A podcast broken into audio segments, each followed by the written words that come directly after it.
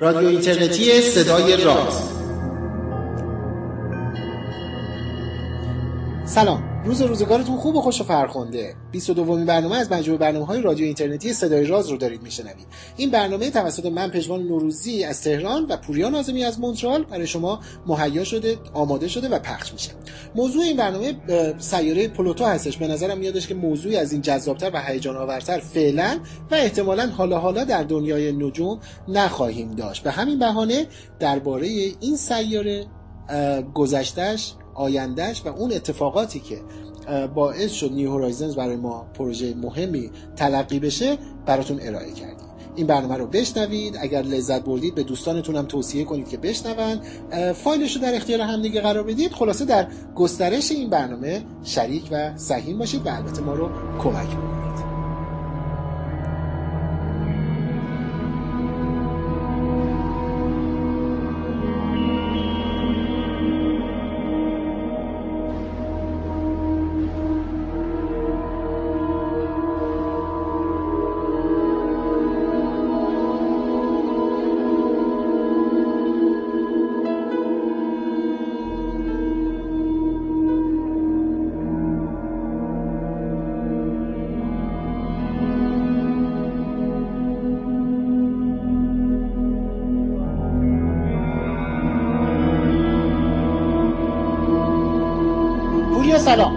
سلام چطوری تو؟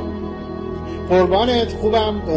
جات حسابی هم خالیه. مرسی. آره دیگه ما دوباره برگشتیم به ساختار قدیم در دو سوی اقیانوس. باید با هم صحبت بکنیم. واسه همین یه ذره آره.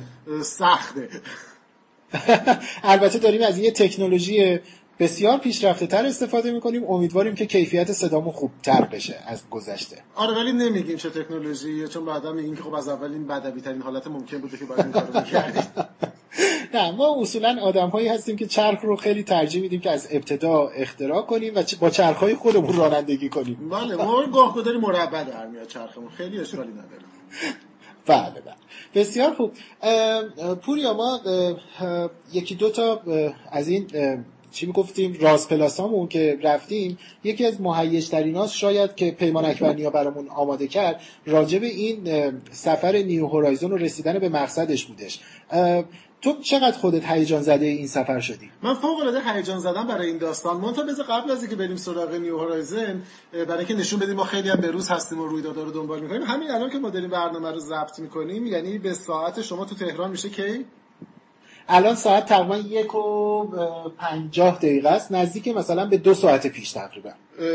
و آره و اینجا ساعت ما 5 و 24 دقیقه بعد از ظهر خبر رسیدش که یه شهاب سنگ بزرگی گویا در چند ناحیه تو مرز چند تا استان برخورد کرده. خبر عجیبی می‌تونه باشه. ما نه هر چقدر تماس گرفتیم با دوستانمون تو منطقه و این حرفا هنوز نتونستیم داده معتبری غیر از خبری که خبرگزاری فارس منتشر کرده به دست بیاریم. گفته میشه که یه شهاب سنگی در بین مرز چند تا استان سقوط کرده چند تا روستا رو آسیب زده بهش. اگر چنین شهاب سنگی باشه قطعا باید اثراتش اصلا اثرات لرزه‌نگاریش رو جاهای دیگه ثبت بشه. و اتفاق جالبیه اتفاق عجیبی می‌تونه باشه. ولی با این وجود ما هنوز اطلاعات دقیقی نتونستیم از این داستان به دست بیاریم.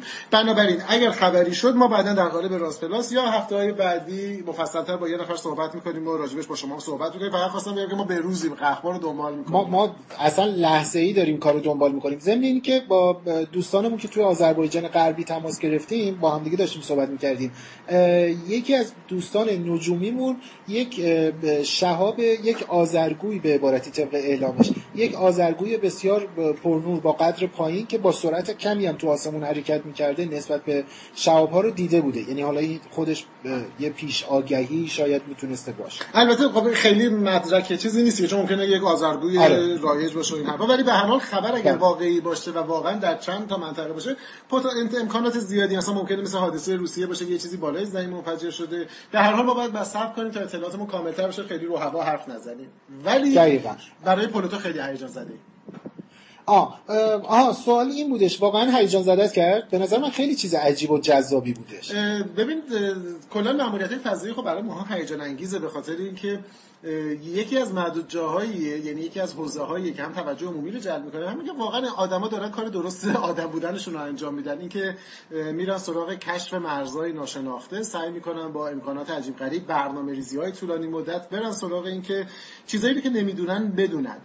سیاره پلوتو هم در واقع برای ما سیاره جذاب سیاره سابق پلوتو البته باید بگیم. جونور غریبی بودش. ما هیچ وقت نمیشناختیمش. یعنی تو زمانی که دوران طلایی کاوش‌های فضایی بود ما از کنار همه این سیاره های منظومه شمسی عبور کردیم غیر از پلوتو. مثلا همین رفتن بهش هیجان انگیز بود. بعد این رو بذار در کنار اینکه چیزی نزدیک یک دهه این سفر طول کشید. و بعد وقتی که رسید یک شبه تمام اون چیزی که ما فکر می‌کردیم از پلوتو می‌دونیم تغییری واقعا یک شبه ظرف مثلا الان ما بهترین تصویری که از پلوتو داشتیم یه جونور مهالود غریب بود. یک ساعت بعد تصویر detail شگفت‌انگیز دقیقی بود که تمام پیش‌فرض‌های ما رو تغییر می‌داد. این اتفاق هیجان انگیزه اگر این نتونه کسی رو هیجان زده کنه من نمی‌دونم چی می‌تونه هیجان زده آره واقعا همینطوره. به خصوص اینه که می‌دونید راجع به پلوتو یعنی پلوتو یه حجم عظیمی برای ما فقط علامت سوال داشته. مثلا ما دیگه بهترین تصویرهایی که از پلوتو داشتیم حالا جدای از تئوری هایی که داشتیم و پیش بینی هایی که می‌کردیم از منظر علمی بهترین تصاویری که داشتیم تصاویری بود که تلسکوپ هابل از این سیاره برای ما فرستاده بودش که عملا یه تصویر شطرنجی نمی‌دونم خیلی تقریبا اطلاعات به درد بخوری از اون تصویر بیرون نمی آمد من خاطرم هست توی مثلا کتاب نیو سولار سیستم که یه جورایی کاملترین کتاب اطلاعات راجع به زمین ش... سیاره شناسی هستش که در دسترس ما هست واقعا اطلاعات ما همش فکر می‌کنیم این گونه است شاید این گونه باشه و اینا بودش. و تصاویری که نیو هورایزنز برامون فرستاد واقعا شگفت‌آور و عجیب غریب بود. به خصوص که می‌دونی یعنی تصویرها انقدر واضح و شارپ بود که یه گالمه اطلاعات مثلا اون تصویری که از کوههای بله. پلوتو اومد واقعا چیز اعجاب آوری بودش. خیلی هیجان زدمون می‌کرد. این خود سفینه افقهای نو یه اتفاقای جذابی هم داره دیگه. سال 2006 پرتاب شد نه؟ آره در واقع خیلی وقت بود که داره کسایی که دوم علاقمند به حالا بررسی منظومه شمسی هستن سیاره شناسا ایده اینو داشتن که به پلوتو برن. به هر حال حتی اون زمانی که سیاره بود از زمانی که توم کلای تومبای کشفش کرده بود که درسته. حالا می‌دونی که خاکسترش هم گفته میشه که در واقع با این سفینه آزم پلوتو شده بود بخشی از خاکسترش. ولی به هر آره، آره. زمانی که کشف شده بود جرم مرموزی بود. از نظر ابعاد از نظر ویژگی ها با مدل ساخت پیش بینی که یعنی تصوری که ما از شکلی منظومه شمسی داشتیم خب جور در نمیمدش بلا فاصله پشت قلمرو قول ها قرار داشته این حرفا. مثلا خیلی علاقه وجود داشتش که برن سراغش. دهه 90 در واقع تعداد زیادی ماموریت مطرح شد ایده های مطرح شد. مثلا یه پروژه بود به نام پلوتو 350 یا کنارگذر سریع پلوتو که درسته. داشت. یا مثلا یه طرح دیگه ای بود که این طرح مهمیه به خاطر که بعدا وارد این پروژه فعلی شدش به نام استریو سیر پلوتو کویپر که یه مأموریت دوگانه که از کنار پلوتو عبور کنه وارد منطقه کمربند کویپر بشه که می‌دونیم کمربند جرم های یخی فراسوی در واقع مدار نپتون هستش. ولی همه این ماموریت ها به دلایل مختلف کنار گذاشته شد یکیش این بودش که هیچ پروژه مشخصی برای که چنین برنامه‌ای رو ساماندهی کنه وجود نداشت تا سال 2000 همش کنار رفت ما هیچ برنامه‌ای نداشتیم. اون اول قرن بیستم یه اتفاقی افتاد توی ناسا و می‌دونی که توی ناسا برنامه ها روی پروگرام های مختلفه. یعنی اینکه یه ماموریت میره مریخ الزاما این نیستش که حتما برای مریخ طراحی شده. یه برنامه‌ای وجود داره که می‌تونه بودجه خاصی رو با اهداف مشخصی طراحی بکنه. پیشنهادهای مختلفی میاد طرح برنده میره جلو. حالا یه برنامه مطرح شده اسمش بودش که نیو فرانتایرز یا سرحدات نو. این رو در واقع ناسا اومده بود الهام گرفته بود از یه برنامه خیلی موفق دیگه برنامه دارش به ناسا به نام Discovery یا برنامه اکتشاف یا همچین چیزی. این کلاس برنامه ها برنامه هایی که برای ملاقات با اجرام با هزینه کم طراحی شده بود. خیلی از ماموریت هایی که ما می‌شناسیم توی این قالب بود. مثلا پس رهیاب مریخ Pathfinder ماموریت Genesis که برای باد خورشیدی بود. Stardust Messenger همین سپید دم یا Dawn. Deep Impact تلسکوپ کپلر حتی اینا همه تو زیر مجموعه program ی به نام Discovery بودن. یه پروژه دیگه هم ناسا داره که برای ابر پروژه حالا میشه اسمشو گفت به نام ماموریت های flagship معروف هستن. کاسینی گالیله مریخ نورد کنجکاوی وویجرها اینا تو این خانواده قرار می‌گیرن. آره اینا ابزارهای خیلی پیچیده تر و گرون قیمتتر و حدود باید دو تا سه میلیارد دلار باشه. حالا ماموریتی که تو بخوای بفرستی پلوتو نه اونقدر ارزونه که تو Discovery باشه نه در حد flagship ه واسه همین یه طبقه جدیدی از ماموریت ها رو می‌خواست که اینو اول 2000 به نام سرحدات نو ایجاد کردن.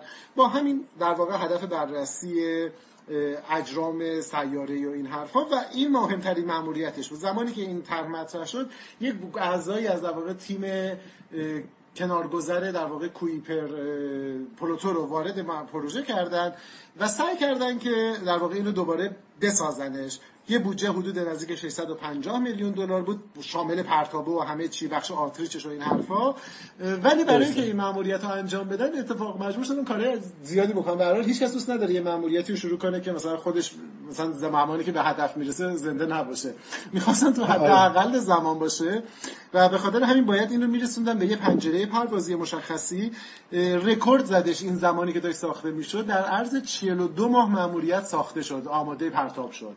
یعنی از زمانی که شروع شد تا پرتاب 40 42 ماه آدم میگه خب ای بابا خیلی طولانیه خب یه لحظه. اگر که ما این زمان رو از دست می‌دادیم یعنی مثلا به جای این 40 ماه مثلا چه می‌دونم مثلا 60 ماه می‌شد 70 ماه می‌شد اگر اینو از دست می‌دادیم احتمالا این پروژه دیگه به, به پلوتو یا نمی‌رسید یا اگرم می‌رسید مثلا زمانی بود که آره کل طراحی پروژه مرده بود. آره دیگه مثلا که 10 سال طول بکشه چون می‌دونی هدف این بود که این زمان رو کم کنم. چطوری می‌تونی زمان یه سفر رو کم کنی؟ یک جرم محمولیت رو بیاری پایین.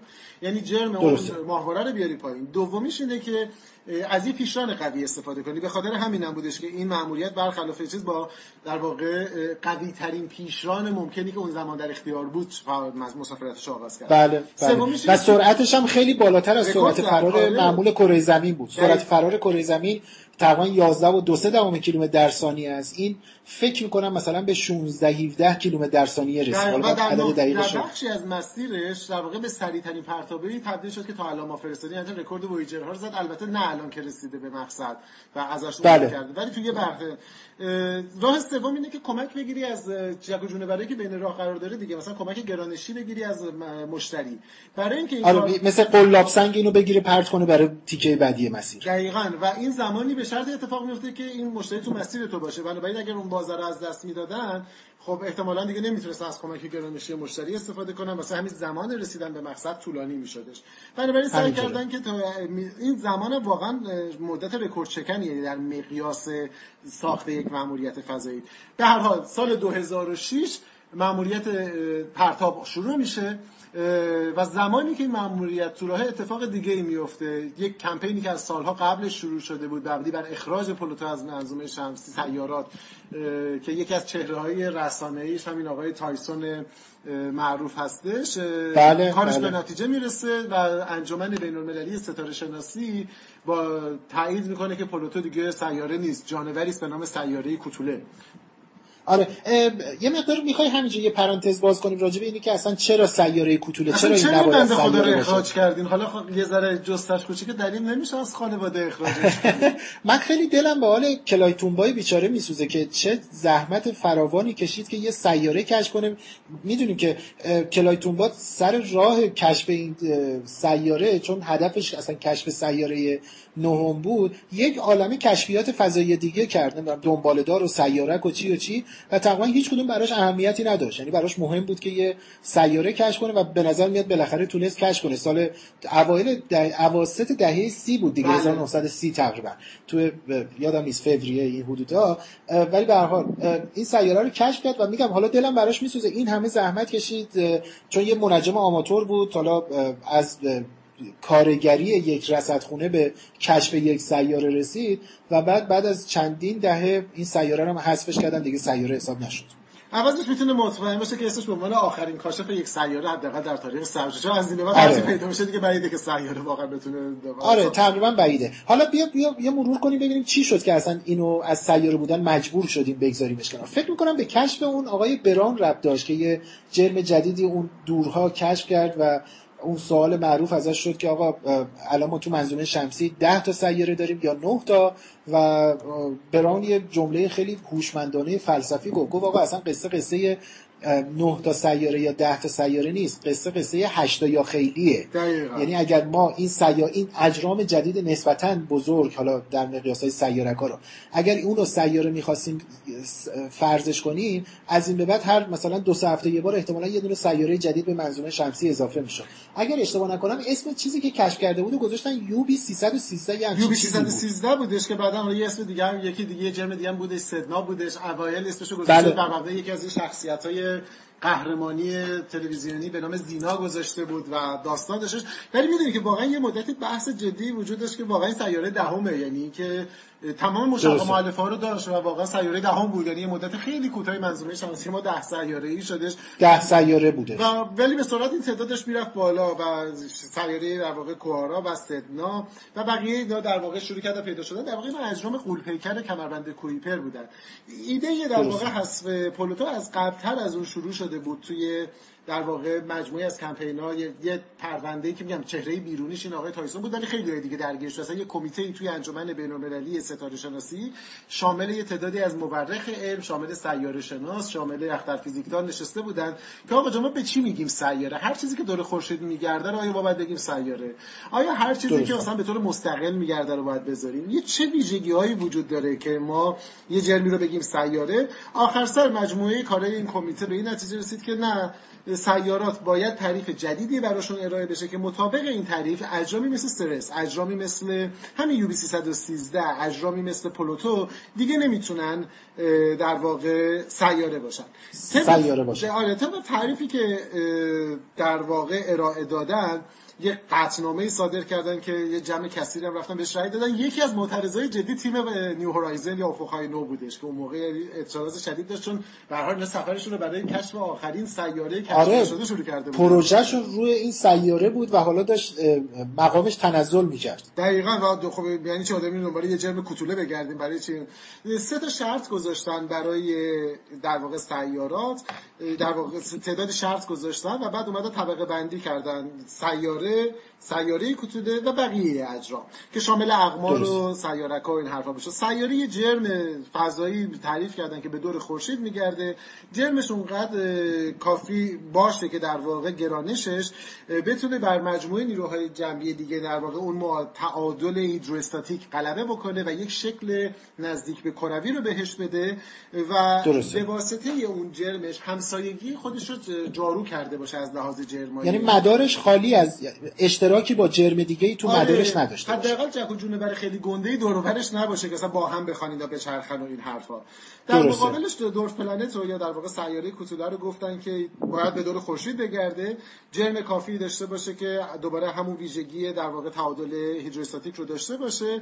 ولی الزاما همسایگی خودش رو کامل نکرده باشه و قمر هم نباشه. یعنی اولا قمر نباشه ثانیا اونقدر لازم نباشه که دور برای خودش رو از نظر گرانشی جارو کرده باشه. خالی کرده آره، باشه درست. آره. و بعد بقیه اجرام هم که میاد. بدین ترتیب با یه مقداری داستان و این حرفا شدیم. هشت سیاره و تعداد زیادی سیاره کوچولی که سه چهار تا الان شناخته شده. تعداد و شاید معروف ترینش همین پلوتو باشه و سرس, و سرس, بله. سرس رو ما سالهای سال به عنوان بزرگترین سیارک یا بزرگترین جرم موجود در کمربند سیارک سیارک ها بین مدار مریخ و مشتری میشناختیم که حالا تبدیل شده به یک سیاره کوتوله آره ولی مثلا دیگه وستا دیگه این, این ویژگی رو نداره. یعنی فقط سرسه که این ویژگی رو براش قائل هستن. یعنی وستا رو ما دقیقاً. آره و بدین ترتیب این اتفاق افتاد. کماکان در واقع این بحث وجود داره. به خصوص این چند وقت اخیر که رسیده صحبت سر که دوباره اگه ممکن اینو به عنوان سیاره معرفی کنین. این آقای در واقع یه تنز پرداز آمریکایی هستش که اخیرا قرار جایگزین لترمن بشه. به نام استفن هولبرت خیلی علاقمند به نجوم یه جای دو جایزه در واقع ترویج فضا گرفته. این خبر در واقع گذر که اعلام شد آقای تایسون آورده بود و بهش میگفتش که تو با چه روی دل می‌تونی بشین اینجا و بگی که من اینو اخراجش کردم؟ و میگفتش که این گرد خوشگله و حتی یه قلب داره که تو نداری وقتی که داشتی اخراج می‌کردی. چه تمثیل خوبی از این عکسایی که افقای نو گرفته نیو گرفته چه تمثیل خوبی از اون قلب روشنی که رو سطح مریخ بوده استفاده کرده. ترسیدم بخوای از یه اصطلاح دیگه استفاده کنی خود نه نه نه اصلا. اصلا اصلا از هیچ واژه دیگری استفاده نمی‌کنم قاعدتا شنونده های ما نمی‌دونن که ما داریم راجع به چه واژه‌ای صحبت می‌کنیم. البته شاید به زودی متوجه بشن میشم و کپی رایت داره دیگه حالا هر حال. بدون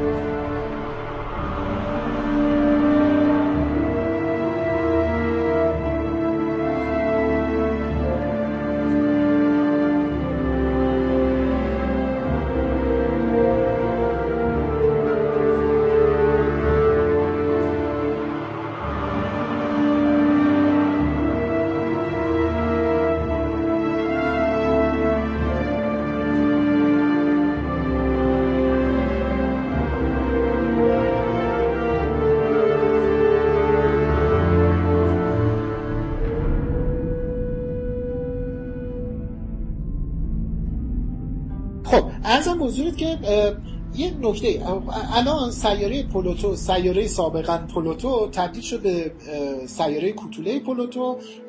هی هم داریم میگیم که این تو کمربند کویپر هستش. یه توضیح خیلی به نظرم بد نیستش کوتاهی هم بدیم. حالا شاید دوستانی که میشنون اگر افراد غیر نجومی هم باشن براشون جالب باشه. حالا خودشون هم قاعدتا برن آره کنن. توضیح بدیم که کمربند کویپر چیه؟ خب یعنی چی؟ ما بعد از قلم روی سیاره ها چه چیزهای دیگه تو منظومه شمسی وجود داره؟ حداقل دو تا ناحیه رو می‌دونیم که هست دیگه. کمربند کویپر و ابر اورت اینا چی تشکیل شده توشون؟ آره. نکن واقعیت این هستش که کمربند کویپر حالا مثل کمربند سیارک ها مثل ابر اورت اینا بخشایی از منظومه شمسی هن که توشون پر از خرت و پرته. یعنی برخلاف سیاره ها که دوربرشون خالی هن و خودشون به تنهایی خیلی جدی اون وسط حضور دارن. ولی توی این محدوده ها اجرام خورده ریزه خیلی زیاد هستش. اصلا تا مدت ها یا حتی همین الان توی کتاب های عمومی نجوم اینا رو به عنوان منطقه اجرام خورده منظومه شمسی ما معرفی می‌کنیم. این ناحیه که حالا به نام کویپر معروف هستش حالا این نامم از نام یک منجم هلندی گرفته شده جرارد کویپر. این فاصلش تقریبا فاصله میانگینش تقریبا از خورشید. چیزی هولوش 42 سه واحد نجومی هستش. هر یه واحد نجومی هم که فاصله میانگین متوسط تقریبی زمین تا خورشیده. این حدود 42 سه برابر فاصله زمین تا خورشید از خود خورشید فاصله می‌گیره که حالا تعداد فهرست شدهش یه چیزی نزدیک به 800 تا جرم فهرست شده 900 تا 900 تا جرم فهرست شده تو کمربند کویپر داریم. عمدتا هم قطعاتی که اینجا وجود داره یخ زده است. یعنی برخلاف حالا کمربند ها که اجرام سنگینتر فلزی سنگین نمی‌دونم کربونی وجود داره تو این محدوده عمدتا مواد یخزده از حالا آب کمتر ولی آمونیاک و متان و اینها وجود داره که این ناحیه رو ما به نام کمربند کویپر میشناسیمش. خیلی از این سیاره های کوتوله هم که داره کشف میشه توی اینجاست. یعنی این میشه تقریبا بعد از مدار نپتون. که گاه گداری در واقع بعضی از اینا نزدیک هم میشن دیگه به مدار دیگه. مثلا خود پلوتو که چیز بود دیگه در واقع مدارش به گونه بود که نزدیکتر می‌شد. قطع می‌کرد. آره مدار نپتون رو قطع می‌کرد. من یادم هست ما بعضی وقتا که من توی رصدخونه زعفرانیه مثلا از این برنامه های عمومی داشتیم یه بازه زمانی بودش که سیاره پلوتو از نپتون نزدیکتر بود و اینو به عنوان یک نکته اعجاب آور همیشه ازش نام میبردیم که یعنی همیشه من میپرسیدم تو اون time که دورترین سیاره منظومه شمسی کدومه؟ بعد خب خیلی ها می‌گفتن که پلوتو می‌گفتن بله به طور معمول پلوتو ولی الان نپتون دورتره. یا مثلا قافلگیری می‌کردیم. آره این به نظر میاد که در واقع داست میام پلوتو و بقیه این اجرام همیشه اجرام در واقع شگفت انگیزی بودن برای ما. خیلی اجرامی بودن که می‌خواستیم بدونیم از چی تشکیل شده. یه اهمیتی هم که اینها دارن. حالا یادت نره که راجع به چیزام بگو حالا که صحبت تا اینجا شد یا ابر اورت رو هم بگیم به خاطر اینکه آره آخری آره. رو. بخوای اونو بگو بعد بریم سراغ این داستان. آره نگاه کن ابر اورت به نظر میادش که اولا که ما ابر اورت رو برخلاف حالا کمربند سیارک و کمربند کویپر خب واقعیت اینه که شواهد مستقیمی ازش نداریم. ما تو حالا عکسی از کمربند از به عبارتی ابر اورت آره تا حالا هیچ عکسی گرفته نشده. خیلی تئوریک راجبش بحث شده که حالا نامش هم باز از نام اخترشناسی به نام یان اورت گرفته شده. چقدر جالبه هم کویپر هم یان اورت اینا هیچ کدوم از این اخترشناسای معروف یا معتبر امریکایی نیستن نه. و اروپایی هن و به همین منطقه هلند و اینا هم مرتبط هستن. جالب بودش. الان یوی به ذهنم رسید. حالا یان اورت وقتی که بیشتر راجع به منشأ دنبالدارها بررسی می‌کرد بر از, از روی حرکت مداری اینها در حقیقت دنبالدارها به یک نکاتی رسید که این نکته ها اینو هدایت کرد به این سمت که خب یه فضایی در فاصله بسیار دور از مرکز منظومه شمسی باید وجود داشته باشه که پر از قطعات یخزده ریز و درشتی باشه که دارن با سرعت کمی به دور خورشید حرکت می‌کنن. ارزم به حضورتون که و اینو به عنوان منشأ دنبالدارها معرفی کرد. حالا با یه مختصاتی یا مشخصاتی و اینها. این این محدوده که ما به نام ابر اورت می‌شناسیم مملو از باید. اولا که برخلاف کویپر و اون کمربند سیرکا شکل دیسکی یا کمربندی نداره. یعنی به نظر میادش که باید به فرمت یک کره دور تا دور منظومه شمسی رو گرفته باشه بالا و پایین. و مثلا این یکی از دلایلیه که چرا ما دنبالدارها رو می‌بینیم که از هر سوی با هر زاویه‌ای نسبت به دایره البروج حرکت می‌کنن. ارزم یعنی این یکی از اون دلایل هستش. فاصله این ارزم به حضورتون که ابر ارد فاصله نهاییشون یه چیزی تا حدود یعنی از صد واحد نجومی اون طرفتر هم اینا می‌تونن برن. یعنی خیلی خیلی فاصله زیادی دارن و همین این عامل باعث میشه که خیلی این فضا برخی از نظریه ها عملا میگه که اینا ممکنه که بین یک تا دو سال نوری در واقع فاصله بگیرن از خورشید. یعنی عملا اگر بله. بخوایم مقیاس ستاره ای بگیم انگار تا نیمه راه در واقع پروکسیما رفتن پروکسیما دقیقاً. تقریبا نصف فاصله خورشید تا نزدیکترین همسایه ستاره ایش پروکسیما قنطوری است که هولوش مثلا چهار. نزدیک چهار واحد چهار و اندی سال نوری هستش. تا این حدود می‌تونن پیش برن. لبه های بیرونیش گاهی حتی تا سه سال نوری گفته میشه که رسیده میشه ولی اینا همش محاسباتیه که ما داریم. حالا البته این محاسبات می‌تونه چیزای جالبی هم همراه خودش داشته باشه. مثلا یکیش این هستش که وقتی که خورشید در واقع ابر اورتش بدین گوده باشه و اگر بقیه ستاره هم داشته باشن بنابراین این ابر اورت ستاره مختلف می‌تونن با هم تعامل داشته باشن. بنابراین بعضی هم پوشانی داشته باشن اصلا با هم دیگه قاطی بشن حتی. آره بعضی از دنباله‌دارایی که ممکنه به سمت خورشید ما میان در واقع ممکنه که متعلق به منظومه شمسی نباشن وام گرفته باشن از ابر اورت ستاره دیگه‌ای که داره نزدیک میشه. و بعد اون داستانای معروف که چرا در یک بازه زمانی ما شاهد تعداد زیادی از دنبالدارها هستیم به خاطر گذر خورشید از اون صفحه کهکشانی. فکر کنم حالا یه بحث مفصلی می‌خواد که بعدا باید یه زمانی راجبش مفصل حرف شاید یه زمانی اصلا بتونیم راجبش صحبت کنیم چون خیلی موضوع جذابی جذابی رو داره. دقیقاً, دقیقاً. ما یه یک مجموعه از اجرام نادیده داریم که با کلی باش محاسبه می‌کنیم و بعد تصویرش هم واقعا می‌بینیم ولی خودشون هیچ وقت ندید مثلا نمی‌دونی چه شکلی وجود داره. آره شاید حالا خیلی الان راجبش صحبت نکنیم.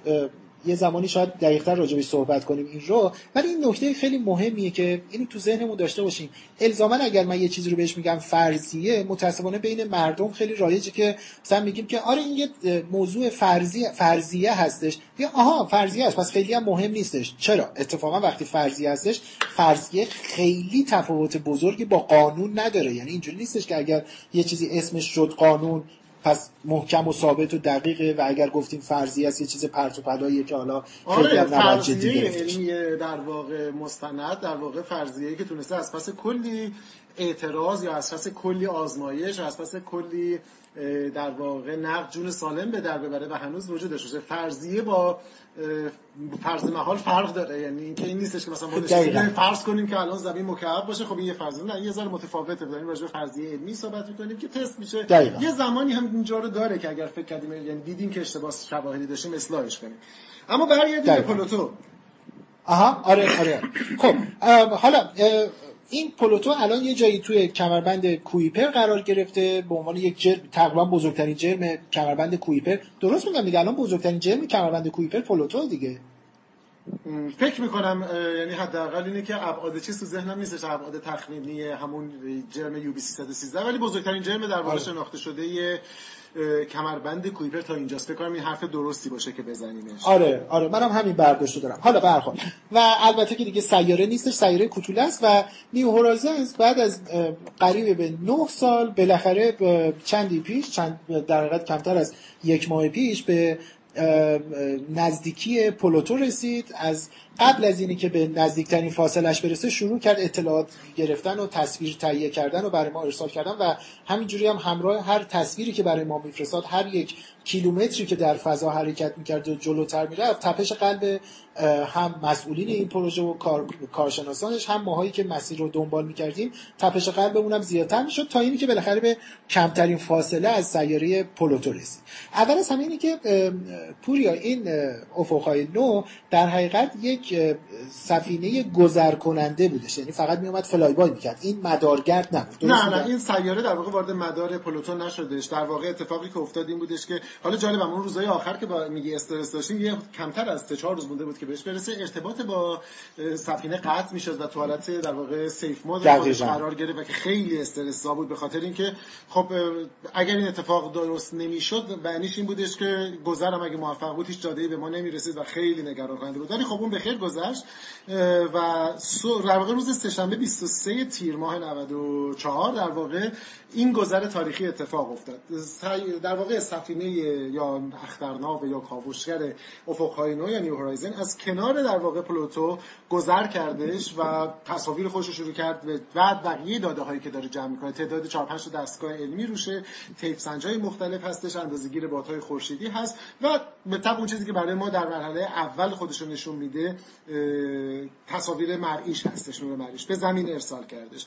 خب می‌دونید اون روز هم در واقع روز شگفت انگیزی برای دنیای اخبار بود دیگه. یعنی ما در یک روز استثنایی روز سهشنبه 23 همون سودای صبح اولین خبر در واقع با خبر این توافق هسته‌ای ایران و کشورهای اروپایی شروع شدش بعد خبر گذر پلوتو بود و به دلیلی که هنوز هیچ کس نمی‌دونه. چرا مسئولین سرن تصمیم گرفتن که خبر کشف یک ذره جدید رو هم همین روز اعلام بکنه که تقریبا گم شد یعنی نهایت بیدرایتی رسانه‌ای یک مجموعه عظیم علمی بود. آره به خاطر که اینکه ما میگیم رسانه‌ای برای مخاطبان بده که به این دلیل نیست که اونا همون لحظه کشف کردن و خواستن اعلام کنن. این داده ها به دو سه سال قبل بودش و می‌تونسته با برنامه‌ریزی یک روز قبل یک روز بعد یعنی تو روزی که تمام اخبار دنیا رو دو سه تا خبری که قابل کنترل نیست. خب نه توافق می‌شد خبرش رو عوض کرد نه پلوتو رو رسیدنش رو می‌شد عوض کردش و نه بحران یونان رو می‌شد عوض کردش و همه اینها خبر گرفته. اینها هم اون وسط ما یک ذره جدید هم کشف کردیم.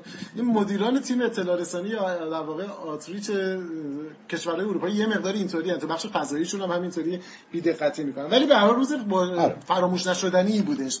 دقیقا, و از شب قبل از یه روز قبلش در واقع اولین تصاویر خیره کننده به زمین رسید و در هنگام گذر داده برداری و تصویر برداری شروع شد و سال داده ها هنوز ادامه داره. یه نکته خیلی جالبی وجود داره راجع به این مأموریت. خب ما راجع به پلوتو می‌دونیم که چرا برامون مهمه به این دلیل که ما نمی‌شناسیم اجرام این ناحیه رو. این اولین جرمیه که داریم از نزدیک این ناحیه بررسی می‌کنیم. ضمن که اینها یادگارهایی از دورانهای باستانی هستن دیگه. یعنی احتمالا به ما خواهند گفتش که چه بلایی سر زمین اومده سر ببخشید منظومه شمسی اومده در دوران تحول خودش و تکامل خودش.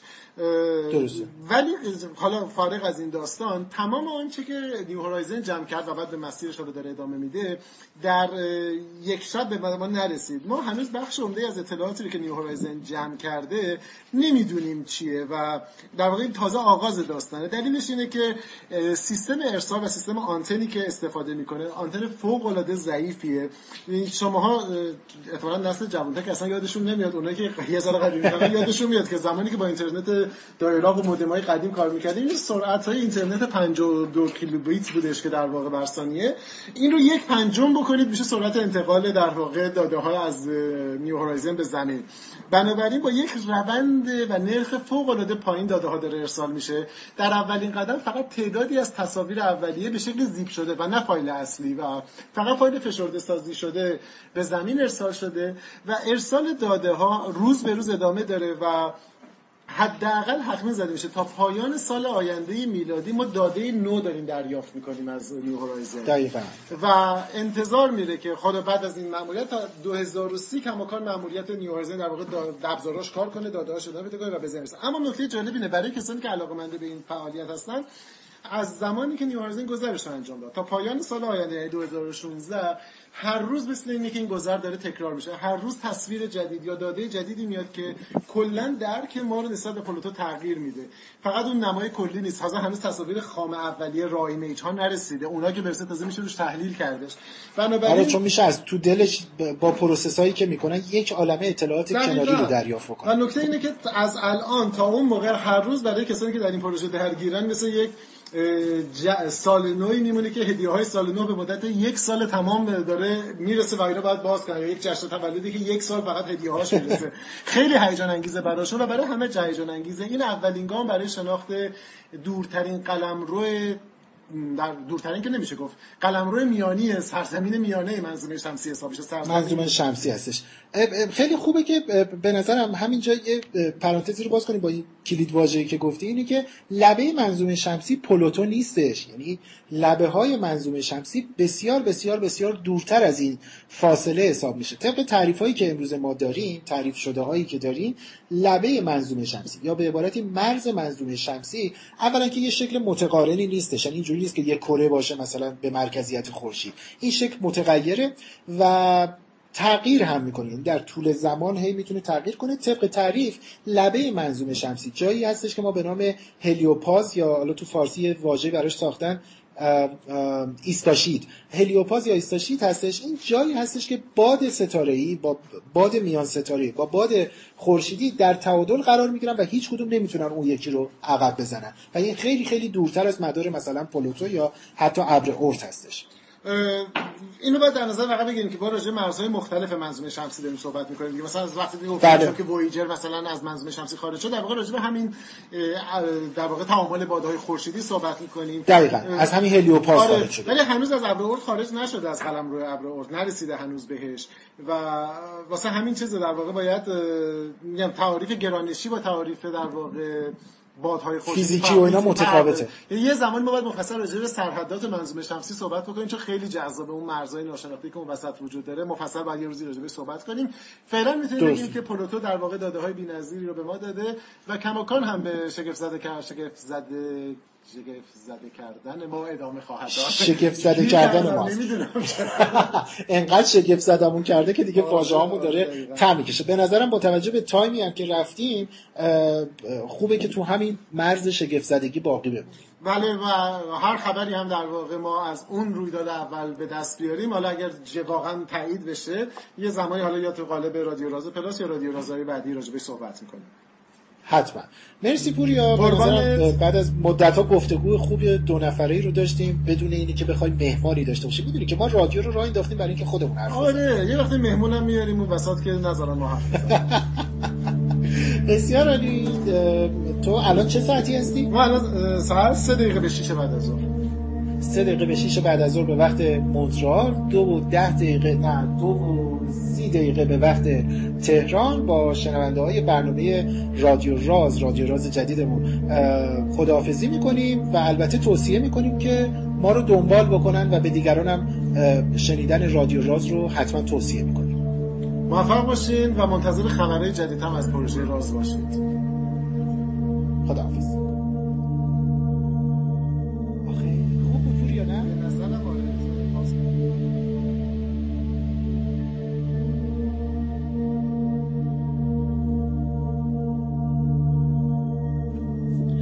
موسیقی هایی رو که از ابتدای برنامه شنیدید به ترتیب از ابتدا Spacecraft هستش از مجموعه استرولنیو موزیک دوم که در میانه برنامه بود. Part ده با عنوان پلوتو از مجموعه Instrumental Orchestra Space Music و موزیکی رو هم که الان دارید میشنوید زیر صدای من با عنوان Deep Space از مجموعه Relaxation Music هستش.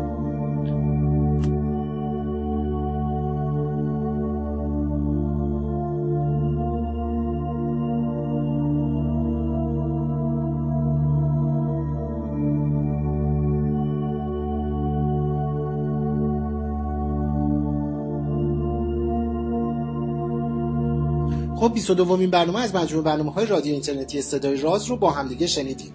من پژمان نوروزی و پوریا نازمی این برنامه رو از تهران و مونترال از دو سوی اقیانوس برای شما مهیا کرده بودیم. شما می‌تونید برنامه های قبلی رادیو راز پروژه راز شامل همین رادیو راز شامل کپسول در آینده نه چندان دوری بخش با نام کپسول و رازنامه رو از مجموعه وبسایت اینستاگرام و فیسبوک ما دنبال بکنید. اینستاگرام و فیسبوک ما با عنوان رادیو راز webcast می‌تونید دنبالش بکنید پیداش بکنید و دنبال کنید. وبسایت ما هم آدرسش هست رادیو راز dot com. رادیو راز هم رادیو که هیچی راز r a a z dot com. می‌تونید برنامه های ما رو دنبال بکنید. بشنوید شنیدنش رو به دیگران توصیه بکنید و فایلش رو اگرم دانلود کردید می‌تونید در اختیار دوستان دیگرتون قرار بدید. روز و روزگارتون خوب و خوش و فرق.